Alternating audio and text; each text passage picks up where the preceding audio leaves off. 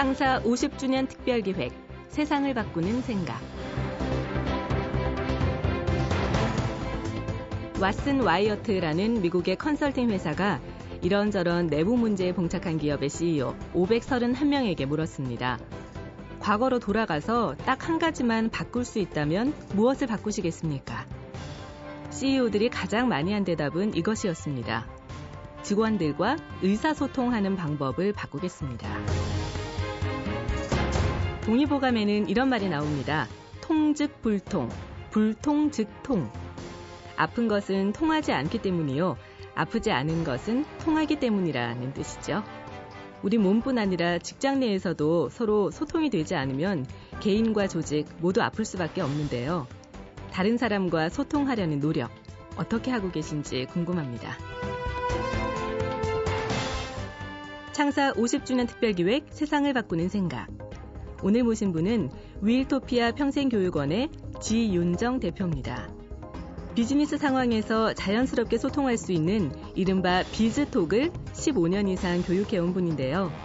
일방적인 스피치가 아니라 쌍방적인 대화를 하는 비법 풀어놓습니다. 같이 들어보시죠. 안녕하세요. 지윤정입니다. 그 오늘 여러분하고 함께 나누고 싶은 말씀은 그 비즈니스 대화에 대한 이야기를 좀 하고 싶어요. 그 스피치라는 말씀은 많이 들어보셨죠? 스피치는 그 남들한테 자기의 말을 잘 전달하는 쪽에 포커스가 좀 있다고 한다면 오늘 제가 나누고 싶은 말씀은 조금 더 대화를 나누는 쌍방향의 그런 커뮤니케이션에 대한 부분이 이제는 정말 더 중요해지고 있지 않은가에 대한 화두를 가지고 이야기를 나누고 싶습니다. 그 대화를 잘한다는 것은 말을 잘하는 거랑은 좀 다르잖아요. 제가 저희 남편한테 아무리 그 멋진 목소리로 아무리 그 근거를 밝혀서 그 말을 한다 하더라도 안 먹힐 때가 있어요. 뭐, 여보, 나 지금 오늘 하루 종일 강의했는데 이제 좀 자기가 설거지를 하시죠. 이렇게 얘기를 하면 상대방은 되게 빈정상해 합니다. 근데 반면에 제가 되게 애교 섞인 목소리로 어, 다리 너무 아픈데 자기가 설거지 좀 해주면 내가 이따가 야식해줄게. 이렇게 말하면 해줄 확률이 높죠. 이게 바로 그 커뮤니케이션, 톡, 대화거든요. 그래서 저는 말을 잘하는 것도 중요하지만 상대방에게 같이 그 이끌어 나갈 수 있는 그래서 상대방이 나의가 내가 원하는 행동을 할 수 있게 하는 그런 커뮤니케이션이 이제 정말 중요한 때가 아닌가 싶어요. 그 옛날에는 왜 글을 못 읽는 사람이 가장 치명적이었죠. 그래서 문맹이라는 말이 있었습니다. 근데 어느 순간 요즘은 글 못 읽는 사람은 없죠. 교육 수준이 많이 발달이 돼서 문맹보다 더 치명적인 컴맹이다라는 이야기가 등장했습니다. 컴맹은 뭘까요? 그렇죠. 컴퓨터 못하는 사람입니다. 요즘같이 정보 시대에 컴퓨터를 못하면 문맹 취급받을 만큼 치명적입니다.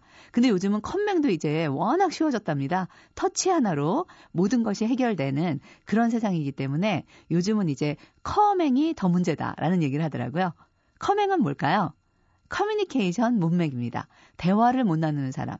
사실 문맹이나 컴맹 못지않게 커뮤니케이션을 못하는 사람들이 이제는 예전에 문맹과 같은 취급을 받는 그런 세상입니다. 근데 사실 요즘 커뮤니케이션이 원활하진 않은 것 같아요. 하물며 직장에 가서 봐도요, 그 뒷자리에 앉은 사람하고도 메신저를 나누기도 하고요. 또 어, 웬만한 얘기는 전화하거나 만나서 할 수 있는 것인데 문자를 한 10통 이상 주고받는 이런 그 현상이 나타나고 있습니다. 예전보다 훨씬 더 시간이 여유로워졌는데도 가족하고도 대화가 없는 경우도 많고요. 그래서 요즘 이렇게 커뮤니케이션이 진정 어, 제대로 이루어지고 있는가라고 하는 관점에서 봤을 땐 우리가 조금 더 깊이 있고 그리고 조금 더 그 진심을 나누는 그런 커뮤니케이션이 필요할 것 같아요. 그 중에서도 저는 여러 커뮤니케이션의 상황이 있겠지만 특히 비즈니스 상황에서의 커뮤니케이션 이 부분을 조금 더 고민해 봤으면 좋겠습니다. 사실 뭐 가족하고 대화하기 그다음에 친구하고 대화하기보다 이 비즈니스 상황에서 대화하기가 어떻게 진행되느냐에 따라서 이 업무 역량을 좌우하기도 하더라고요. 그래서 이렇게 비즈니스 잘, 일을 잘하는 사람인데 실력은 수준급인데 그 업무는 제대로 못하는 사람이 간혹 있어요. 제가 이렇게 직장에 컨설팅을 나가거나 기업체에 강의를 나가서 보면요. 그런 분들이 있습니다.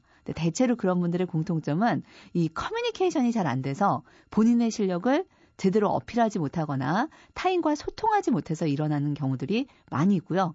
또 반면에 약간 실력은 떨어지는데 눈에 띄는 쾌거를 이루는 분들도 있습니다. 그런 분들은 타인과 잘 링크를 걸어서 본인의 여러 가지 역량이 부족한 것을 보탤 수 있는 그런 커뮤니케이션 소통을 통해서 업무의 성과를 내는 경우를 많이 만났습니다. 그래서 비즈니스 커뮤니케이션 이 부분이 우리가 어찌 보면 직장 내 그리고 또 가족 그다음에 친구 여러 커뮤니케이션 상황을 같이 갖고 있지만 그 중에서도 조금 더 예민하게 섬세하게 다뤄져야 될 부분이 아닌가라는 생각을 해봅니다. 그래서 오늘은 우리 비즈니스 커뮤니케이션에 대해서 어떻게 하면 좀 더 비즈니스 커뮤니케이션을 잘할 수 있을 것인가 저는 세 가지 여러분께 좀 제안을 드리고 싶어요. 우선 첫 번째는 비즈니스 커뮤니케이션도 사람이 하는 거라는 점, 우리가 이 점을 잊지 말아야 됩니다. 대부분들이 일반적인 가족이나 친구랑 커뮤니케이션 할 때보다 비즈니스 커뮤니케이션이다 라고 생각을 하면 왠지 이건 업무적으로 해야 될 것 같고 상당히 샤프하게 해야 할 것 같고 프로페셔널 해야 될 것 같고 이런 선입관을 많이 갖고 계시죠. 근데 비즈니스 커뮤니케이션도 결국은 사람과 사람이 만나서 하는 거죠. 때문에 사람과 사람으로서의 어떤 유대감, 마음의 열기가 같이 되지 않는 그런 커뮤니케이션은 어찌 보면 상막하기도 하고 알맹이가 빠져 있기도 하고 오히려 감정에 방해가 되기도 합니다. 우리 사람이 대단히 감성적이어서요. 엄밀히 따지면 감정으로 결정하고 이성으로 합리화한다고 하더라고요. 때문에 우리가 그 이성적으로 그 사람하고 커뮤니케이션 하는 것 같지만 마음속으로 이미 그 사람에 대한 일정 부분의 거부감을 갖기도 하고 감정적인 결정을 하고 그것 때문에 커뮤니케이션이 더 잘 되기도 하고 반면에 엉키기도 하고 그런 거더라고요. 그래서 저는 우리의 커뮤니케이션 특히 비즈니스 상황에서는 사람과 사람이 한다는 것을 잊지 말고 사람과 사람으로서의 유대감을 갖는 것 이게 참 중요할 거라고 생각합니다. 저도 이제 간혹 이렇게 조찬회를 가거나 회의를 가거나 아니면 다른 회사 사람들과 같이 만나서 무슨 커뮤니티를 하거나 이런 모임에 가보게 되는데 그럴 때에도 보면 되게 업무적인 이야기만 하는 분들이 있는가 하면 아주 가볍게지만 대화를 나누어서 서로 간의 친밀감을 형성하는 분들이 있어요. 근데 그런 분들하고 나중에 끝나고 나면 더 얼굴도 기억이 나고요. 그런 분들은 전화번호도 나중에 받고 싶어집니다. 통계상 실제로 조사한 바에 따르면 그렇다고 합니다. 지, 친밀감 있는 질문을 서로 주고받고 대화를 나눈 그룹이 끝나고 나서도 헤어지기 싫어한대요. 그래서 먼저 사람과 사람이 만났을 땐 그런 약간의 잡담성이지만 친밀감과 마음을 열 수 있는 그런 커뮤니케이션이 필요할 것 같아요. 그래서 저는 그 아이디어를 드리고자 하는 첫 번째가 좀 관찰을 하세요, 상대방을. 그리고 좀 질문을 하시면 좋을 것 같아요. 이렇게 조찬에 가서도 명함을 주고받은 다음에 그 명함을 그냥 덮어두시는 분이 있는가 하면 어떤 분은 거기에 있는 이메일 계정을 보고도 와 여기에 이메일에 허브라고 되어 계신데 이 허브는 어떤 허브일까요? 이렇게 여기에 MK라고 되어 있는데 이 MK는 뭐의 약자인가요? 이렇게 물어봐서 상대방의 작은 모습에서 관심을 갖고 질문을 끄집어내면 좋습니다. 그리고 또 거래처랑 만났을 때도 그런 것 같아요. 이렇게 업무적인 이야기만 바로 하는 것보다 좀 더 친해지기 위한 그런 질문을 자연스럽게 펼쳐나가면 좋아요. 그 상대와 나의 마음에 대한 이야기, 또 상대와 나와 관련된 이야기를 했을 때 훨씬 더 친해졌다는 느낌을 준다고 합니다. 우리가 어 1년 만나도 10년 만난 것 같은 사람이 있는가 하면 10년 만났는데도 아직도 낯설은 사람이 있잖아요. 그 이유가 그냥 일상적인 사실과 일상적인 상황에 대한 이야기를 했을 때는 별로 친해졌다는 느낌이 안 든대요. 그런데 타인과 자기 외의 얘기, 속마음의 얘기, 이런 이야기를 나누면 되게 빨리 친해진다고 합니다. 그래서 저는 그런 질문법으로 거래처나 클라이언트나 이런 분들과 좀 빨리 친해지고 싶으시잖아요. 그러면 그런 얘기 한번 물어보세요. 그 내일 아침에 눈을 떴을 때 무엇 어떤 재능을 하나 갖고 싶다면 어떤 재능을 갖고 싶으냐 뭐 이런 질문 있죠. 또는 어, 요즘 최근에 좋아하는 노래가 어떤 음악을 제일 좋아하느냐 이런 걸 물어보면 서로 간에 그 취향도 알게 되고 서로의 추억을 나누기도 하고 또 서로의 지향점을 파악하게 되는 겁니다. 누군가랑 그 친해지려면 그 사람의 세 가지를 알아야 그 사람하고 친하다라고 말할 만하다고 해요. 뭘까요? 그 사람하고 친하다라고 장담할 수 있고 자격이 주어지려면 갖춰야 될 세 가지 조건. 뭐 어떤 분은 몸무게를 알아야 되는 거 아니냐. 뭐 어떤 분은 그, 뭐, 재산을 알아야 되는 게 아니냐. 이런 얘기 하시는데 그 사람과 친하다라고 그 장담할 수 있으려면 첫 번째가 그 사람의 고민이랍니다. 그 사람의 고민을 알아야 나 그 사람하고 친해 라고 말할 자격이 주어진다고 하고요. 두 번째는 그 사람의 비전이라고 합니다. 그래서 그 사람의 앞으로의 음, 희망하는 점을 알아야 아, 그 사람하고 정말 친하구나 라고 말할 만하다고 하더라고요. 마지막 세 번째가 이제 장점. 그 사람이 갖고 있는 장점과 단점을 잘 관찰하는 사람이 그 사람하고 친하다라고 얘기할 만하다고 해요. 그래서 우리도 우리의 거래처나 우리의 뭐 상사, 우리의 부하 또는 우리의 동료와 업무적인 얘기에 너무 치우쳐서 이런 속마음을 얘기하거나 서로 사람을 이해하는 이야기가 좀 빠져 있는 경우가 있어요. 간혹 회식을 가서 회식 때 서로 친해지려고 갔지만 막상 그 여러 가지 폭탄주로 정신을 잃고 거의 그냥 정신적 망각 망각 상태에서 같이 망가졌다라는 기억만 남겨 있을 뿐 서로 간에 깊이 있는 대화를 나눴다라는 생각은 못 하는 경우가 많이 있거든요. 근데 저는 이제 우리가 비즈니스 대화를 할 때에도 이런 서로 간에 마음을 나눌 수 있는 대화 특히 관심 어린 질문과 또 서로 간에 깊이 있는 서로 그 표현들을 해나갈 필요가 있지 않을까라고 생각합니다.